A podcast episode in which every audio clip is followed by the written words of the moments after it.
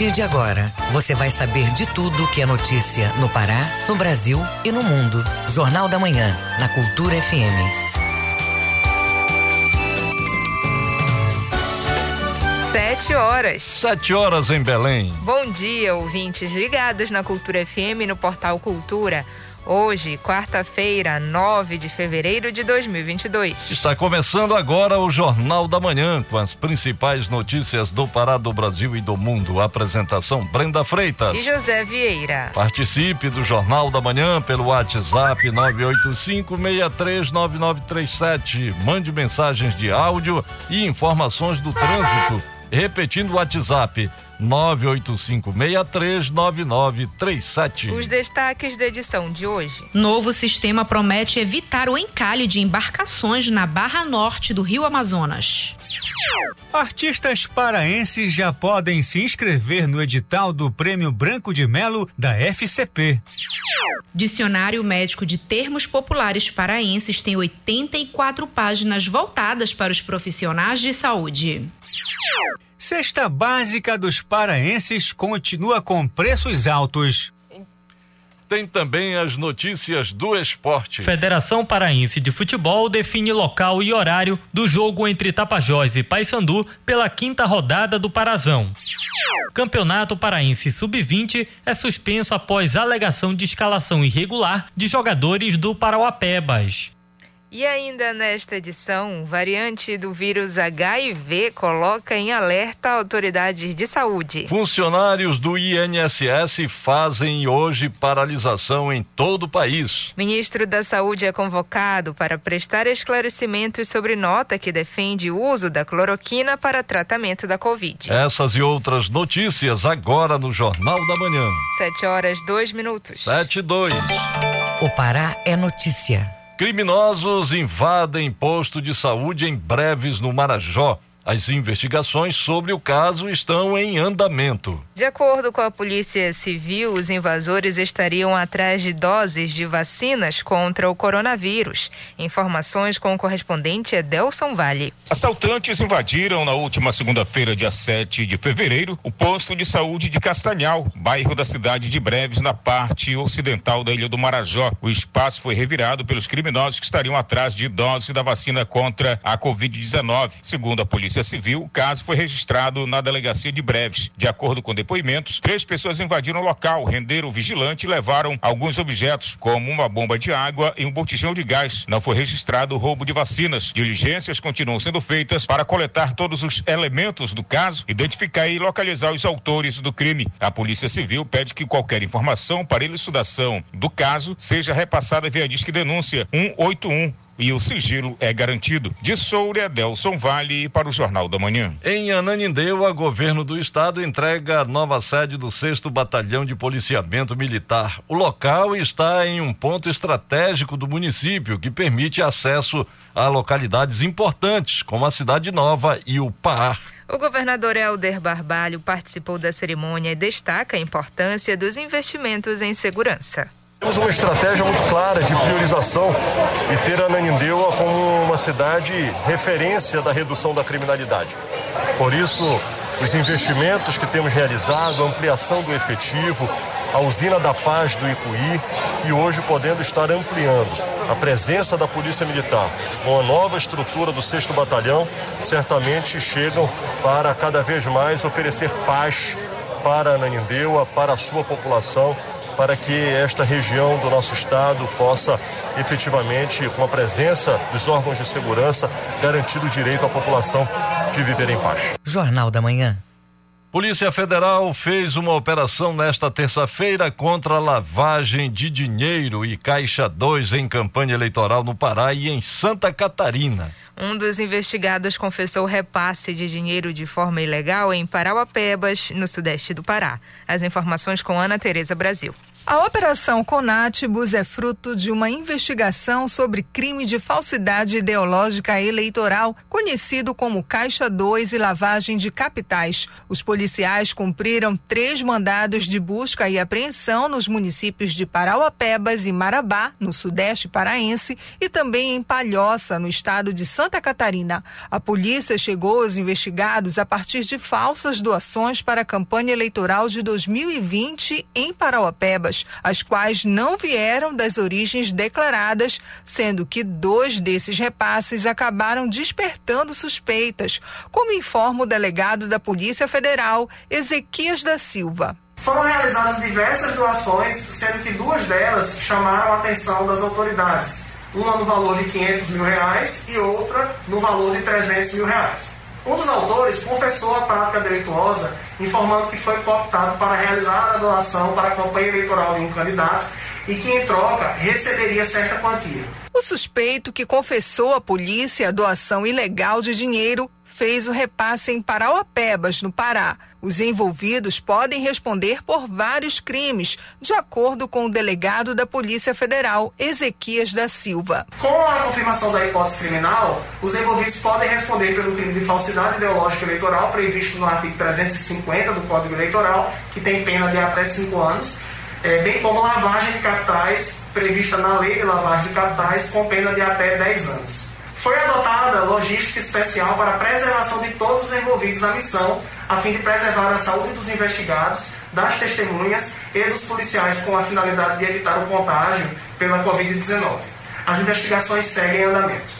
Os nomes dos investigados não foram revelados pela Polícia Federal. Ana Tereza Brasil, para o Jornal da Manhã. Secretaria de Estado de Transportes adota a partir desta semana um terceiro turno de trabalho nas obras de reconstrução da Ponte do Outeiro. Agora, os operários da CETRAN executam os serviços durante a noite e de madrugada, com a ajuda de refletores no local facilitando a execução dos serviços conforme a necessidade da atividade. Atualmente, as atividades ocorrem em três balsas, um ferryboat, um navio rebocador e duas lanchas, que formam um canteiro de obras flutuante embaixo da ponte do Outeiro. O pilar central deve atingir 50 metros de altura na primeira etapa e 62 metros na segunda etapa, para a sustentação de 20 cabos estais, a exemplo do que foi feito na reconstrução da Ponte União na alça viária. 54 operários trabalham na recuperação da Ponte do Outeiro, mas até o final da obra esse número pode triplicar. Em dois meses,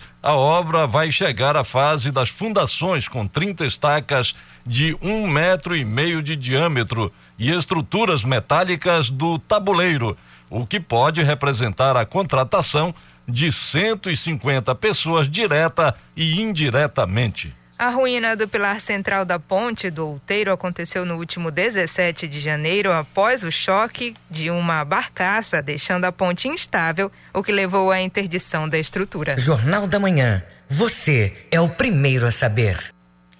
Prática esportiva de caiaque é incentivada no município de São Caetano de Odivelas, nordeste do estado. Uma oficina de reparo nas embarcações deve promover a atividade, além da geração de renda para a comunidade. Confira este e outros destaques do que é notícia no estado, no Giro do Interior com Bruno Barbosa. Como parte das diretrizes do projeto Canoagem Pará, Rios de Talentos, a Secretaria de Estado de Esporte e Lazer, CEL, promove em São Caetano de Odivelas, no Nordeste Paraense, a oficina de reparos em caiaques. A iniciativa que vai servir para a manutenção das embarcações segue até a próxima sexta-feira, no Centro Cultural da cidade. A oficina aborda técnicas com fibra de vidro para os reparos, que podem também ser utilizados em outros trabalhos, como o reservatório de água. Durante o curso, totalmente prático, os participantes aprendem sobre os materiais químicos e o tipo de resina e suas aplicações. Os caiaques, após algum tempo de uso, apresentam problemas comuns, ocasionando um desgaste nas embarcações, e a iniciativa possibilita os consertos necessários e incentiva a geração de renda. No Sudeste Paraense, o Departamento de Trânsito do Estado, DETRAN, iniciou a segunda turma do curso de capacitação para gestores municipais de trânsito em Ulianópolis na segunda-feira. Realizado no auditório da Secretaria Municipal de Assistência Social do município, o curso conta com a participação de profissionais do trânsito de diversas cidades da região. Esta é a segunda turma a receber o curso que conta com 45 representantes dos municípios de Mãe do Rio, São Miguel do Guamá, Ipixuna do Pará, Aurora do Pará, Paragominas e Dom Eliseu, além da cidade sede do encontro, Ulianópolis. No oeste do Pará, as obras de reparação da PA 453, também chamada de Avenida Fernando Guilhom, em Santarém, estão prestes a serem concluídas. O serviço está na etapa de limpeza e sinalização para que a via possa ser entregue em breve. As fortes chuvas registradas na região no início do ano acabaram causando rompimento de um trecho do asfalto no dia 8 de janeiro e de imediato a Secretaria de Estado de Transportes, CETRAN, realizou a contratação emergencial de uma empresa para realizar os serviços necessários. No último final de semana, os trabalhos de recuperação asfáltica foram concluídos. Bruno Barbosa para o Jornal da Manhã. Para melhorar a navegação e o desembarque de mercadorias e de passageiros no rio Amazonas, foi criado um novo sistema que promete evitar o encalhe de embarcações. O projeto é da Cooperativa de Apoio e Logística aos Práticos da Zona de Praticagem 1 e o comando do 4 Distrito Naval. Acompanhe na reportagem de Tamires Nicolau. O sistema de processamento de dados calcula o quanto um navio pode aumentar o volume submerso no rio sem risco de encalhe na barra norte do rio Amazonas, que vai do litoral do Marajó, no Pará, até o estado do Amapá. As informações vão ser transmitidas por meio de boias, com dados de correntes, altura de maré e densidade da água.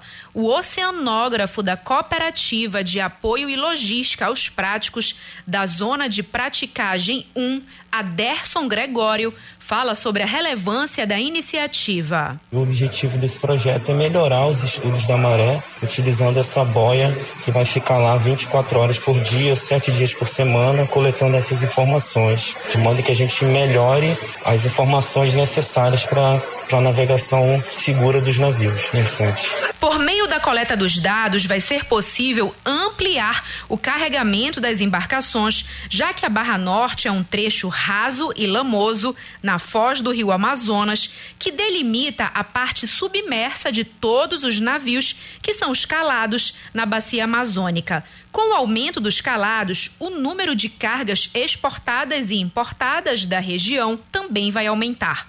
O presidente da Cooperativa de Apoio e Logística aos Práticos da Zona de Praticagem 1, Adonis dos Santos, explica a importância da medida para a economia. Quando se aumenta o calado, o navio leva mais carga e isso faz com que o volume de exportações ou de importação aumente, né? E aumentando toda a arrecadação de impostos envolvida nisso aí. Então, são impostos federais, estaduais e municipais. E a ZP1, né, porque ZP é zona de praticagem, são 22 zonas de praticagem no Brasil. A ZP1 é a nossa ZP. Ela abrange os estados do Pará, Amapá e Amazonas. Então, de certa forma, essa arrecadação ela vai reverter para esses três estados. O investimento para a implementação do sistema foi de aproximadamente 3 milhões de dólares. O comandante do 4 Distrito Naval, vice-almirante Edgar Barbosa, ressalta que o projeto vai beneficiar a região norte. Vai permitir também, com esses parâmetros, a gente analisar a possibilidade de aumentar mais o, o calado dos navios, ou seja, eles poderem sair daqui da, da área é, do Arco Norte é, mais carregados, com mais produtos e escoando mais a nossa safra, principalmente de é, seja de milho, de soja, é, de minérios e, e, trazendo mais riquezas para a região. O sistema de coleta de dados vai ser abastecido por três boias. A primeira delas vai ser implementada até o final desse mês. Tamires Nicolau, para o Jornal da Manhã. O trânsito na cidade. Vamos saber como está o trânsito na Grande Belém na manhã desta quarta-feira. As informações com Marcelo Alencar. Bom dia, Marcelo. Bom dia, Vira. Brenda, quem está pela rodovia BR-316, sentido Ananindeua, centro da capital paraense, vai encontrar trânsito moderado com velocidade média de 24 km por hora do trecho que compreende a FAAM, Faculdade da Amazônia, até nas imediações do Superposto Expresso. Logo em seguida ele fica tranquilo, mas depois ele já fica intenso com velocidade média de até 21 km por hora e segue assim intenso até nas imediações do viaduto do Coqueiro. Aí ele volta a ficar tranquilo, Vieira, até na esquina ali do, da passagem São Benedito. Em seguida ele já fica moderado com velocidade média de 32 km por hora e segue assim até na esquina do entroncamento. É, Brenda é, Vera, no fluxo contrário da rodovia BR-316, da esquina do entroncamento até nas imediações ali do, do viaduto do Coqueiro, o trânsito está bastante leve agora pela manhã. Marcelo Alencar, direto do Departamento de Rádio e Jornalismo, para o Jornal da Manhã, bota no comando Brenda Freitas e José Vieira. Muito obrigada, Marcelo. 7 horas 15 minutos. 7 e 15. Ouça a seguir no Jornal da Manhã. Variante do vírus HIV coloca em alerta autoridades de saúde. Cultura FM, aqui você ouve primeiro, a gente volta já. Estamos apresentando Jornal da Manhã.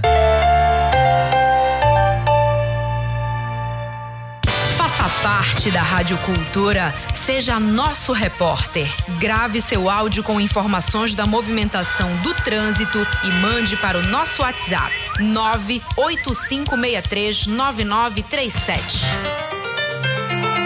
A violência doméstica é a ação ou omissão que pode levar a vítima a sofrimento físico, sexual, psicológico, dano moral ou patrimonial e até a morte. Geralmente, a vítima passa muito tempo em sofrimento por medo, vergonha ou falta de recursos financeiros. A violência atinge qualquer classe social, religião, raça, grau de escolaridade e outros fatores. Para combater esse crime, é necessária a participação das autoridades e da sociedade. Não se cale. Ao identificar uma vítima que esteja em situação de violência doméstica, denuncie. Diz que 180 ou vá à delegacia especializada mais próxima. Cultura, rede de comunicação. O papo é música. Feira do Som, de segunda a sexta, meio-dia. Meus amigos da cultura, fala o Edgar Augusto. Todo dia, de segunda a sexta-feira, ao meio-dia, a Feira do Som, com lançamentos e muitas novidades. Não percam a Feira do Som, a caminho de 50 anos, pela Cultura FM.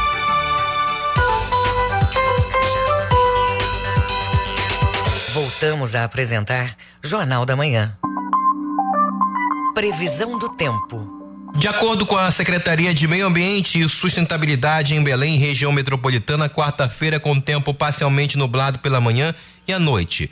A possibilidade de chuvas significativas no período vespertino, mínima de 24, máxima de 32 graus no distrito de Mosqueiro, na região nordeste paraense, tempo ensolarado pela parte da manhã. O clima fica parcialmente nublado nublado no decorrer do dia, o que pode levar a chuvas moderadas. Em Moju, mínima de 23, máxima de 31 graus. E na região do arquipélago do Marajó, manhã e tarde com tempo parcialmente nublado nublado, com ocorrência de chuvas e trovoadas localizadas. À noite, tempo estável, mínima de 24 e a máxima chega aos 31 graus em Santa Cruz do Arari.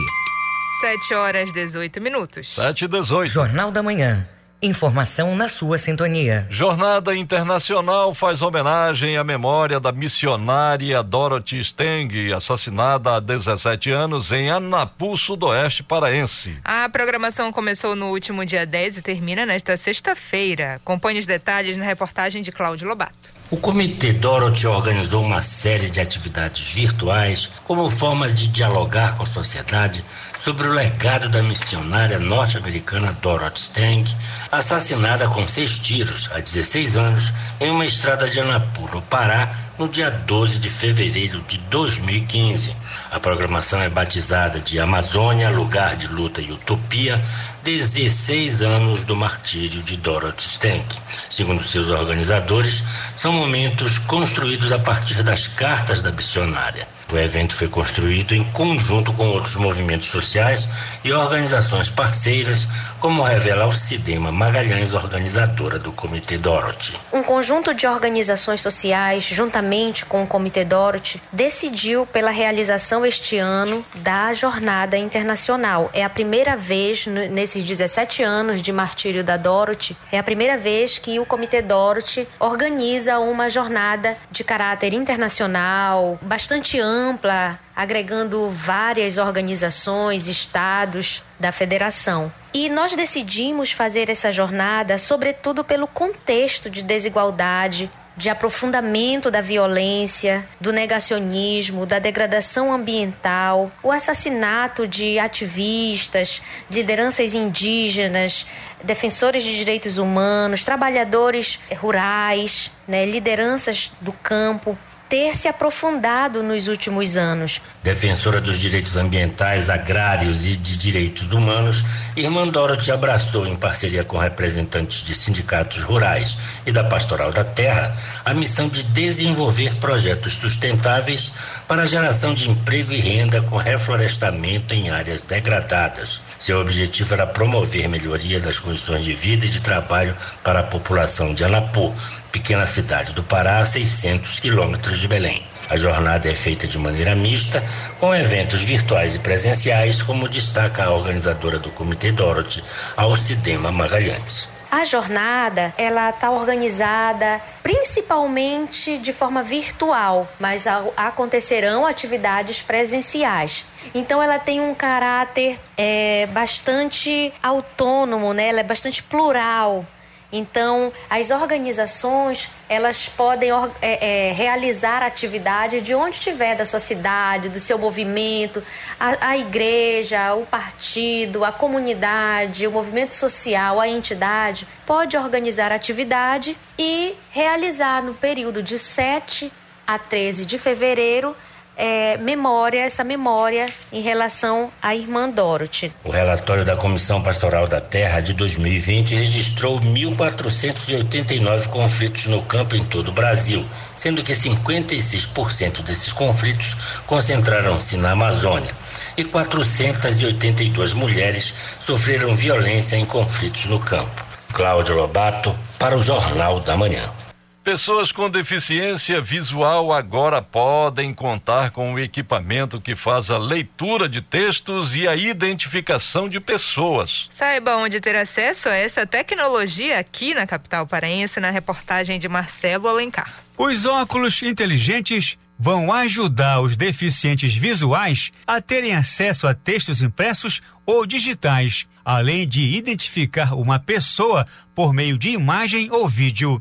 Ainda há possibilidade também de reconhecer cores e dinheiro. O equipamento vai ficar disponível na Biblioteca Pública Arthur Viana. Os técnicos da instituição estão em fase de treinamento para manuseio do equipamento. O técnico cultural da Biblioteca Pública Arthur Viana, Dailton Conceição, detalha a utilização da ferramenta. Ele lê código de barra, reconhece notas cédulas, é, identifica produtos, seja por meio de código barras ou a própria identificação de produtos variados e objetos variados também. Ele tem uma coisa que eu acho muito interessante que é chamada leitura inteligente. Por exemplo, você pega um texto gigante, um jornal, por exemplo, eu não preciso ler o jornal todo, mas eu posso ler parte do jornal e a partir de um comando de voz ele vai procurar as partes específicas. O equipamento também deve auxiliar pessoas com dislexia e não alfabetizadas a Biblioteca Pública Arthur Viana recebeu três óculos inteligentes. O instrumento de acessibilidade tem uma câmera na armação e permite fotografar, escanear e converter textos em áudio.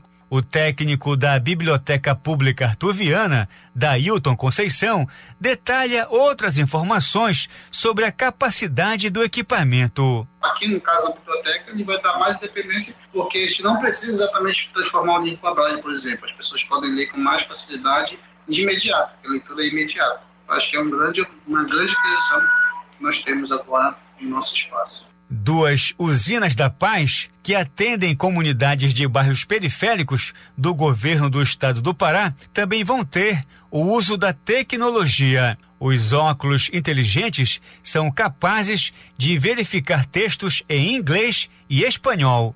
Marcelo Alencar para o Jornal da Manhã. Estudos feitos por pesquisadores holandeses demonstram que variante do vírus HIV é mais agressiva e pode levar o paciente a desenvolver rapidamente a AIDS. Mas, de acordo com os pesquisadores, os tratamentos atuais são capazes de frear o avanço da doença. Informações com Maíra Lopes.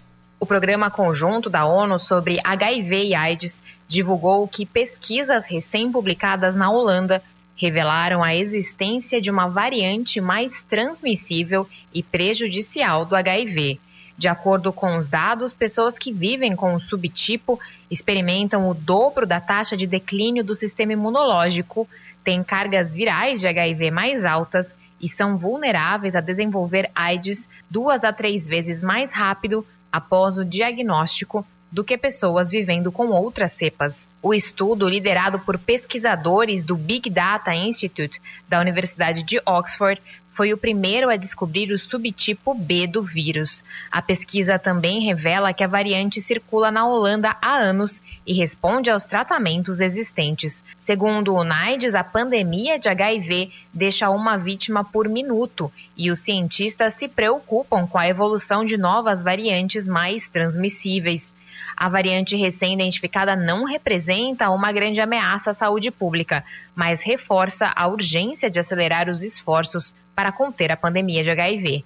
O diretor executivo adjunto do programa, Eamon Murphy, afirma que 10 milhões de pessoas que vivem com HIV em todo o mundo ainda não estão em tratamento, alimentando a disseminação contínua do vírus e o potencial para outras variantes. Agência Rádio Web, Mayra Lopes. 7 horas 26 minutos. 7 e 26 O mundo é notícia. Agora vamos saber o que é notícia pelo mundo no Giro Internacional com Cláudio Lobato. Desde a chegada da variante Omicron no final de novembro, mais de 500 mil pessoas morreram no mundo, num sinal claro para os técnicos da OMS, a Organização Mundial da Saúde, que considerar a mutação como suave é um perigo. Os números foram apresentados nesta terça-feira pela agência, que destacou que desde novembro, 130 milhões de novas contaminações foram registradas no mundo. O que mais preocupa a OMS, porém, é a permanente tendência de altas nas mortes. São cinco semanas consecutivas de aumento de óbitos, disse Maria Van Kerkhove, diretora técnica da OMS. Nos últimos sete dias, foram 68 mil mortes, um aumento de 7% em comparação à semana anterior. Para a especialista, a vacinação é um ponto central para evitar doenças severas e morte, com estudos que mostram que os óbitos e internações são até 97 vezes maiores entre as populações não imunizadas. Um deslizamento de terra deixou sete mortos e 29 feridos nesta terça-feira em uma área no oeste da Colômbia, onde houveram fortes chuvas nos últimos dias, segundo autoridades. Nas primeiras horas da manhã, uma parte da montanha se partiu e soterrou várias casas no município de Dos Quebradas, no departamento de Risaralda. As brigadas de resgate ainda estão na área do desastre, retirando a terra em busca de mais vítimas ou sobreviventes, informou a unidade. A agência estatal divulgou uma fotografia em que é possível ver um grande deslizamento de terra, mas não especificou o número de casas afetadas. As equipes de socorro temem o transbordamento do rio Otun devido a novos deslizamentos de terra causados pelas chuvas, o que agravaria a situação. Os socorristas do exército indiano encontraram nesta terça-feira os corpos de sete soldados sepultados sob uma avalanche enquanto patrulhavam uma região remota na fronteira com a China. A avalanche aconteceu no domingo em uma área do Himalaia a 4.400 metros de altitude que vivenciou fortes nevascas nos dias anteriores. Os sete soldados pertenciam às tropas enviadas no estado de Arunachal Pradesh, no nordeste da Índia. Seus corpos foram encontrados depois de dois dias de buscas em condições meteorológicas adversas e levados a um centro médico militar próximo. Índia e China disputam há tempo sua longa fronteira e protagonizaram uma guerra relâmpago em 1962 em Arunachal Pradesh. Com informações da agência France Press e o UOL Internacional, Cláudio Lobato, para o Jornal da Manhã. 7 horas 29 minutos. 7 e 29 Ouça a seguir no Jornal da Manhã. Campeonato Paraense Sub-20 é suspenso após alegação de escalação irregular de jogadores do Parauapebas. É daqui a pouco aqui na Cultura FM. Não saia daí, a gente volta já. Jornal da Manhã. Você é o primeiro a saber. ZYD 233, 93,7 MHz. Rádio Cultura FM, uma emissora da Rede Cultura de Comunicação. Fundação Paraense de Rádio Difusão. Rua dos Pariquis, 3318. Base operacional, Avenida Almirante Barroso, 735. Berlim, Pará, Amazônia, Brasil. TRE informa. Justiça Eleitoral ao alcance de todos. Atenção, este ano tem eleições no Brasil e você, eleitora e eleitor, vai escolher presidente, governador, deputados e senadores. Para poder participar deste momento tão importante, é preciso estar em dia com a Justiça Eleitoral. 4 de maio é o prazo final para fazer a emissão do título ou qualquer alteração no cadastro eleitoral. Não deixe para a última hora. Você pode resolver tudo no site do TRE Pará por meio do Título Net ou pode procurar o cartório eleitoral ou um posto de atendimento na sua cidade. Caso tenha alguma dúvida, ligue para o Disque Eleitor no telefone 91 3346 8100. A ligação é gratuita.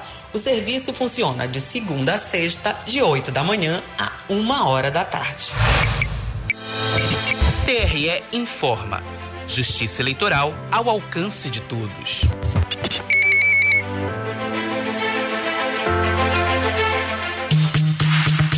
A sigla LGBTQIA, usada no mundo todo, não é só um aglomerado de letras, representa a união de uma comunidade. São homoafetivos, bissexuais, transgêneros, travestis, queer, intersexuais e assexuais. O sinal de mais representa quem não se identifica com nenhuma vertente. No Brasil, a homofobia é crime. Levante a bandeira do respeito representada pelo arco-íris. Denuncie casos de homofobia pelo Disque 100 ou vá à delegacia da sua cidade. Cultura, rede de comunicação. Para construir ou reformar, é melhor ter sempre em quem confiar. O pedreiro adorou, arquiteta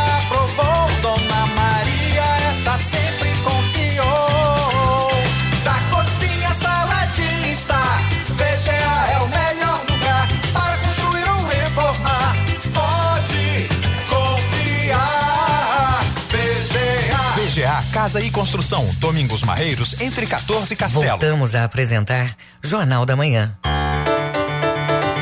Tábuas de Marés. De acordo com a Secretaria de Meio Ambiente e Sustentabilidade em Belém, a maré desce daqui a pouco às 10h58 da manhã, maré alta às 5h23 da tarde.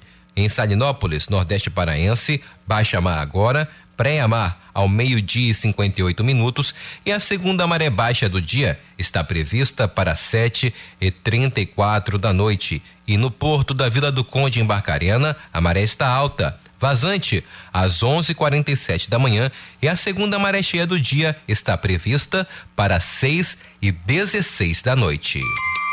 7 horas 33 minutos. 7 e 33 Esporte.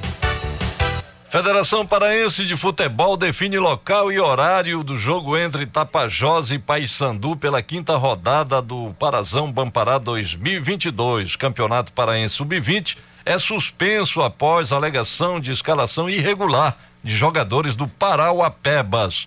Essas e outras do esporte com Gabriel Rodrigues. A Federação Paraense de Futebol definiu o local e o horário do duelo entre Tapajós e Paysandu, válido pela quinta rodada do Parazão Bampará 2022. A partida será disputada no próximo domingo, 13 de fevereiro, às nove e meia da manhã, no estádio Francisco Vasques, o Souza, em Belém. Este era, até então, o único jogo que estava sem local e horário para acontecer na quinta rodada. Um dos motivos do atraso era a busca do Tapajós por um local para mandar suas partidas, isso porque o estádio Colosso do Tapajós em Santarém está em obras e, portanto, indisponível para receber jogos. Essa situação, inclusive, acabou adiando a estreia da equipe no Parazão 2022 contra o Independente. Todos os jogos da quinta rodada deverão ocorrer no próximo fim de semana.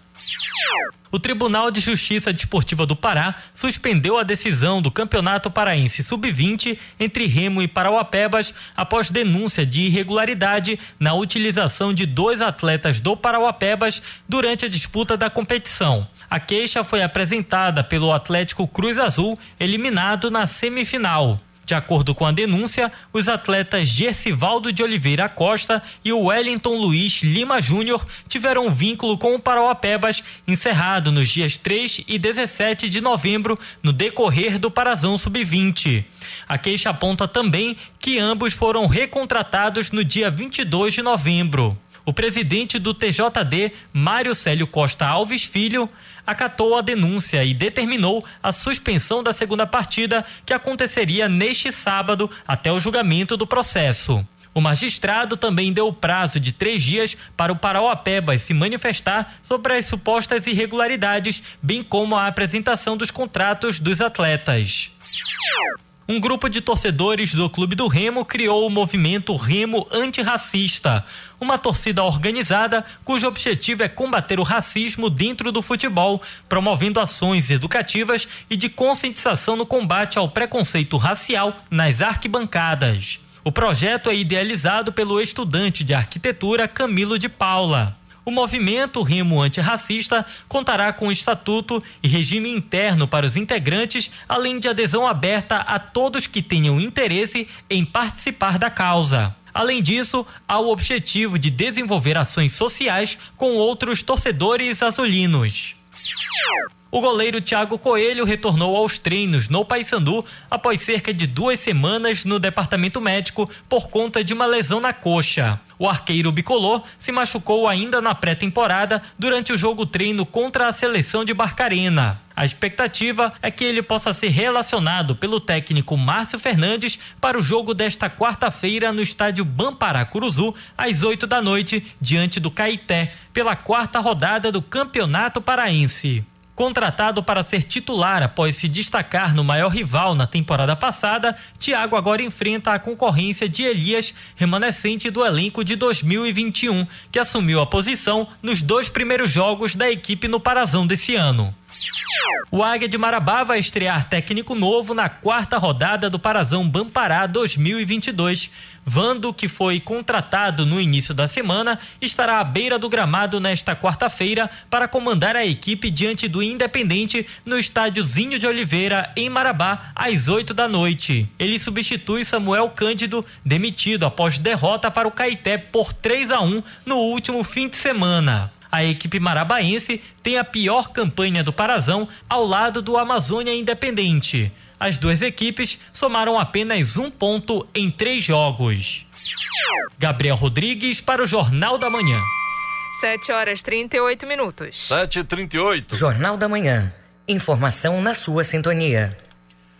Fundação Cultural do Pará lança edital do Prêmio Branco de Melo, voltado para projetos artísticos da região. As inscrições estão abertas até o dia 18 de março deste ano. Confira os detalhes com Marcelo Alencar.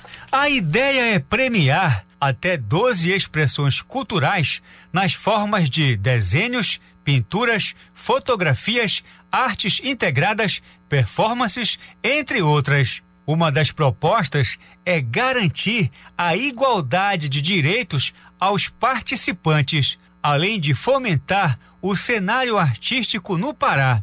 Os projetos escolhidos vão receber ajuda financeira. O técnico cultural da Galeria Teodoro Braga, Renato Torres, dá mais detalhes do processo. Estão aptas a concorrer ao certame pessoas físicas, microempresas individuais, né, os chamados MEIs, e pessoas jurídicas que tenham atuação comprovada no campo cultural, né, no campo das artes visuais, desde que não incidam nas vedações desse edital. Né. As inscrições já estão abertas e podem ser feitas de três maneiras presencialmente na Fundação Cultural do Pará, em Belém, pelo e-mail isbimelo@gmail.com ou através dos correios até o dia 18 de março. Os interessados podem ter acesso ao edital no portal fcp.pa .gov.br, como explica Renato Torres. É bom ler com bastante cuidado, né? Porque ele tem várias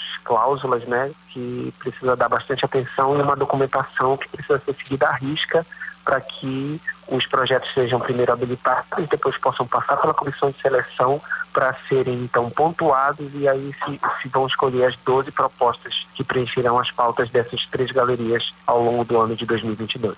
O Prêmio Branco de Melo incentiva a diversidade cultural brasileira e o respeito à identidade de gênero. O técnico cultural Renato Torres detalha a novidade da edição deste ano. A inclusão da Galeria Ruimeira né, na Casa das Artes e é, dessa vez a premiação é maior, né, de 20 mil reais para os projetos contemplados e esses 20 mil reais, claro, incluem aí uma série de responsabilidades que os artistas terão, né, etapas que eles terão a cumprir. As propostas selecionadas vão ser exibidas em três galerias ao longo deste ano. Cada projeto contemplado recebe uma premiação de 20 mil reais.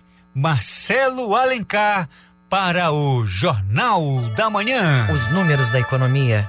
Peritos e médicos do INSS estão desde esta terça-feira em paralisação por todo o país. O movimento deve manter o ato também nesta quarta-feira. A categoria pede realização de concurso público com 3 mil vagas, além da distribuição igual de perícias entre os profissionais responsáveis. Informações com Alexandra Fiore.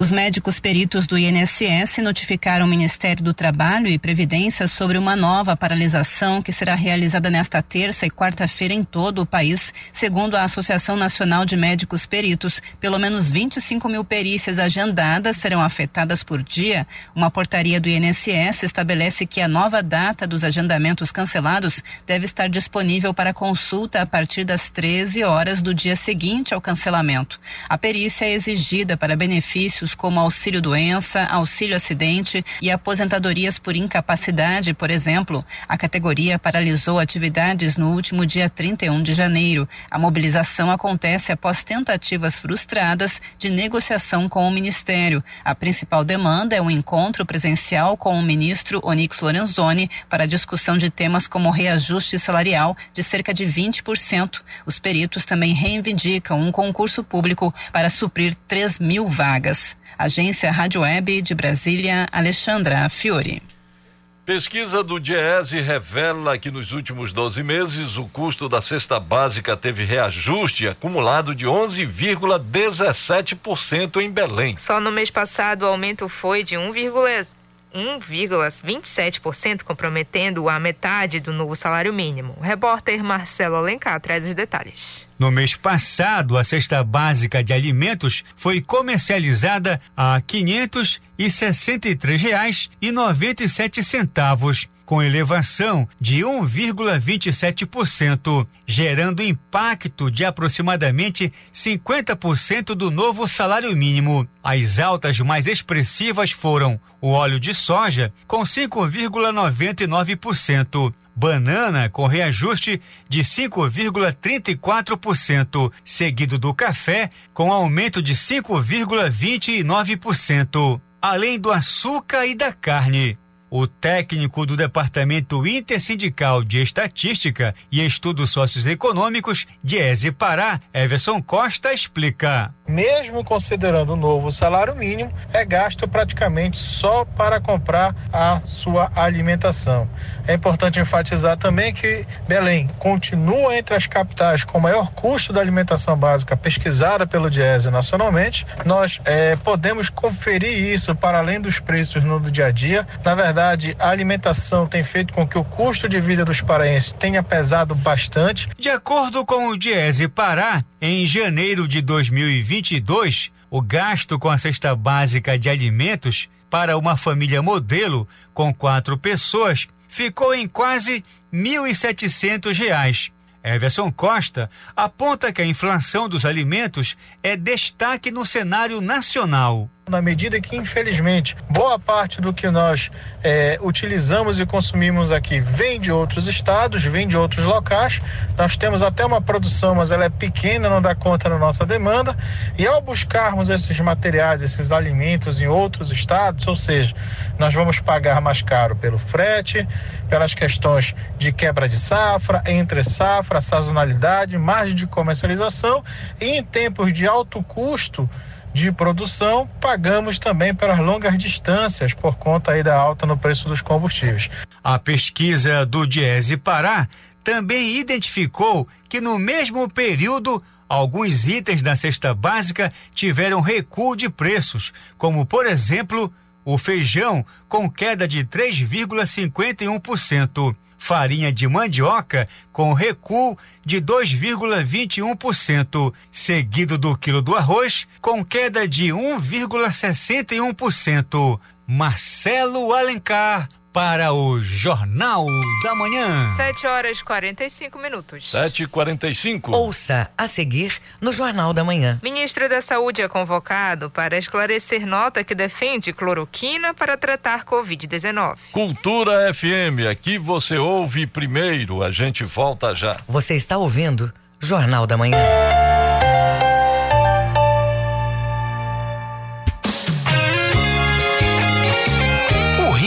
Contagiante do Brega, no calor amazônico.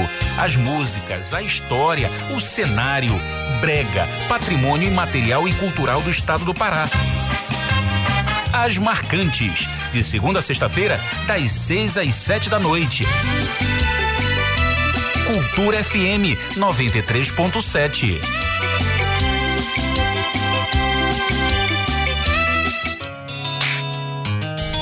Envelhecer com dignidade e qualidade de vida deve ser o curso normal na trajetória de todos. Os idosos, as crianças e outros grupos sociais considerados vulneráveis precisam de mais atenção e dedicação. O Estado deve fazer o papel de protetor, além de garantir o bem-estar.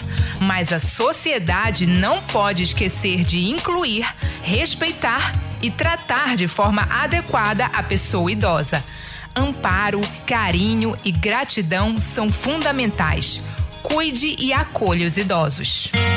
Cultura, rede de comunicação. Música, informação e interatividade.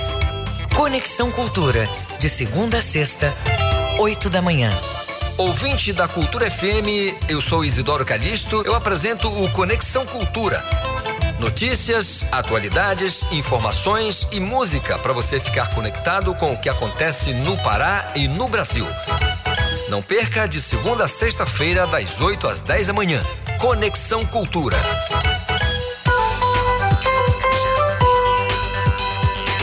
Voltamos a apresentar Jornal da Manhã.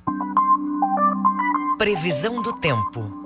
Os dados da Secretaria de Meio Ambiente e Sustentabilidade apontam que para o Baixo Amazonas e Calha Norte, tempo parcialmente nublado nublado nesta quarta-feira. Devem cair chuvas sobre a Calha Norte agora pela manhã e também de maneira mais generalizada no decorrer da tarde.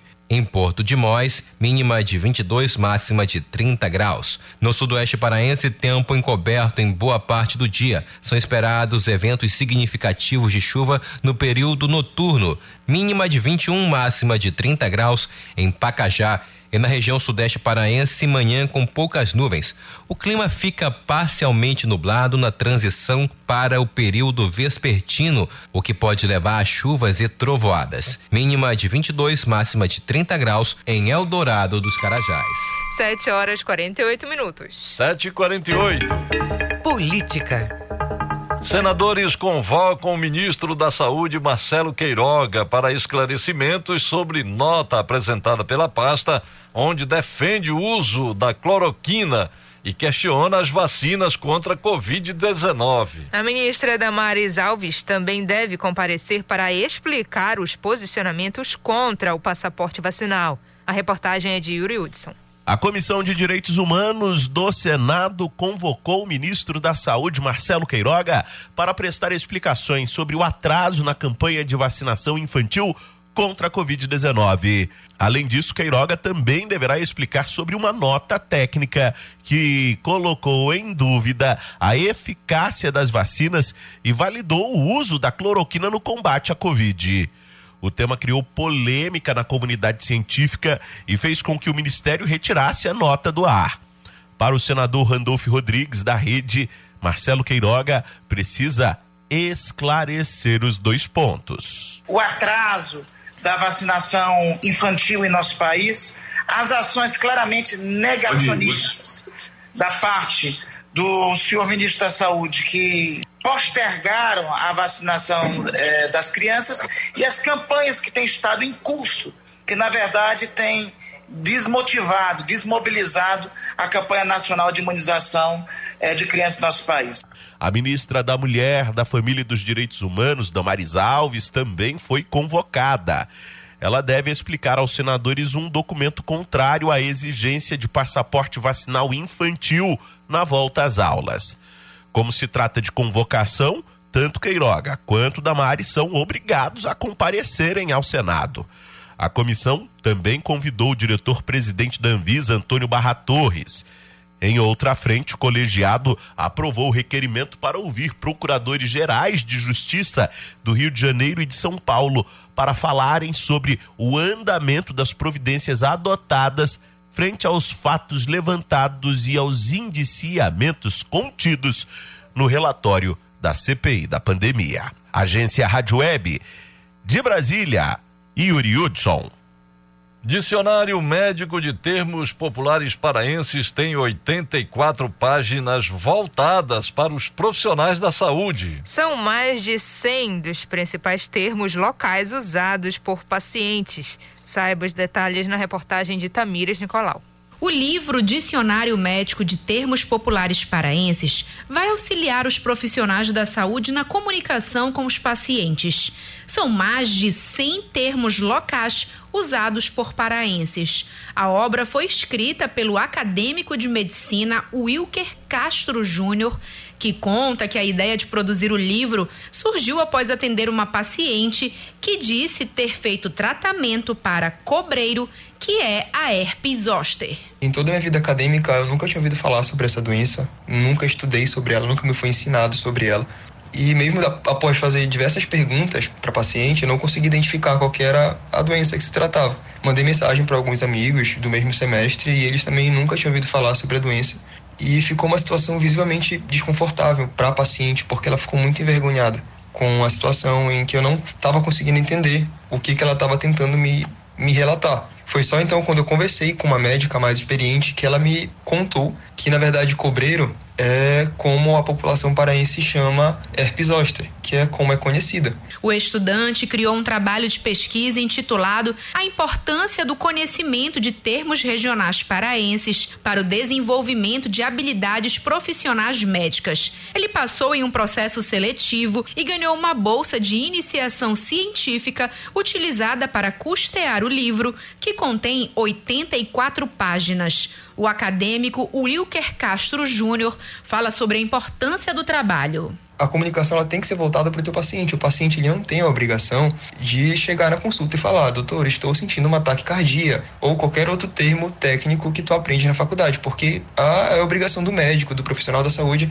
entender aquele termo técnico para conversar com outros profissionais, para entender a literatura, mas é também a obrigação dele entender a população que ele atende, para melhorar a relação médico-paciente, para entender melhor a queixa, para conseguir tratar aquele paciente e para melhorar a relação médico-paciente no sentido de não deixar o paciente envergonhado para que ele se sinta confortável em te relatar tudo o que ele está sentindo. Durante a pesquisa, foram entrevistados profissionais da saúde e coletados os principais termos regionais relatados por eles. Os assuntos foram utilizados para a elaboração de um questionário respondido por alunos de medicina do primeiro e quarto ano do curso. As respostas foram utilizadas como base para a elaboração do dicionário. O acadêmico Wilker Castro Júnior explica a construção dos termos o professor de português me ajudou na parte da classificação das palavras, que muitas vezes são termos, na verdade. Alguns são até chegam a ser frases. Então ele chegou e me ajudou na questão de classificação se era um substantivo, se era um adjetivo.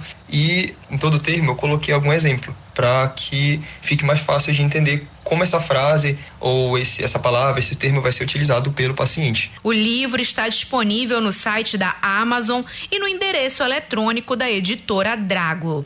Tamires Nicolau, para o Jornal da Manhã. Um livro produzido inteiramente por alunos da primeira e segunda séries do ensino médio é um convite à leitura e já está sendo utilizado em uma escola de Belém. Crônicas para se ler na escola traz o formato de coletânea e retrata vivências de seus autores juvenis. Mais informações na reportagem de Cláudio Lobato. Para estimular o desenvolvimento da capacidade investigativa dos alunos, e disseminar o interesse pelo conhecimento científico, a Escola Estadual Dom Pedro II, localizada no bairro do Marco, em Belém, realizou nesta sexta-feira a primeira mostra de iniciação científica.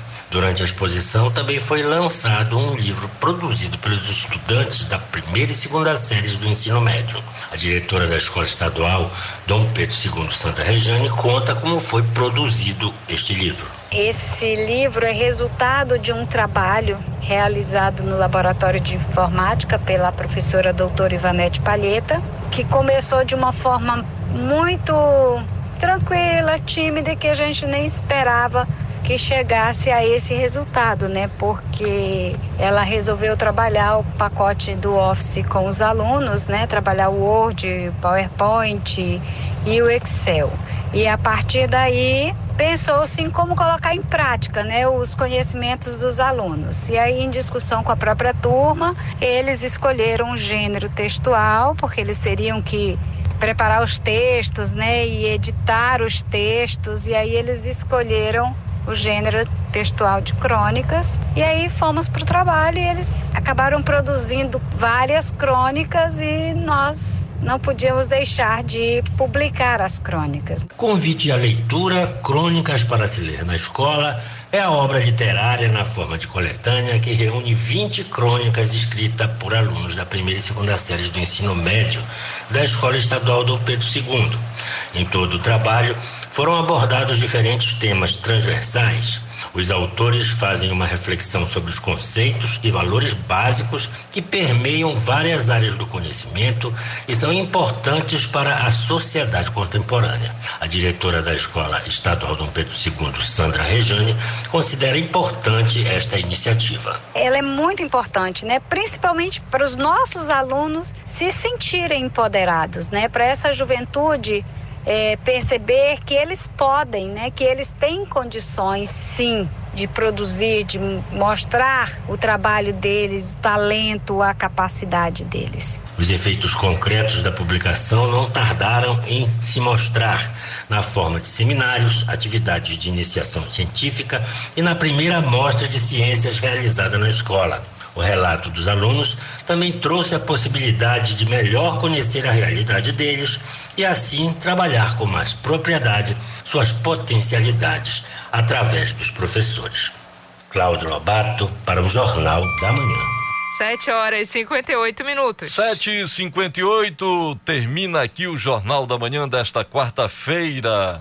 9, 9 de fevereiro. de fevereiro A apresentação foi de Brenda Freitas. E José Vieira. Se você quiser ouvir essa ou outras edições do Jornal da Manhã, acesse a conta do Jornalismo Cultura no castbox.fm. Outras notícias você confere a qualquer momento na nossa programação. Acompanhe agora o Conexão Cultura. Um bom dia a todos e até amanhã. Bom dia para você. O Jornal da Manhã é uma realização da Central Cultura de Jornalismo.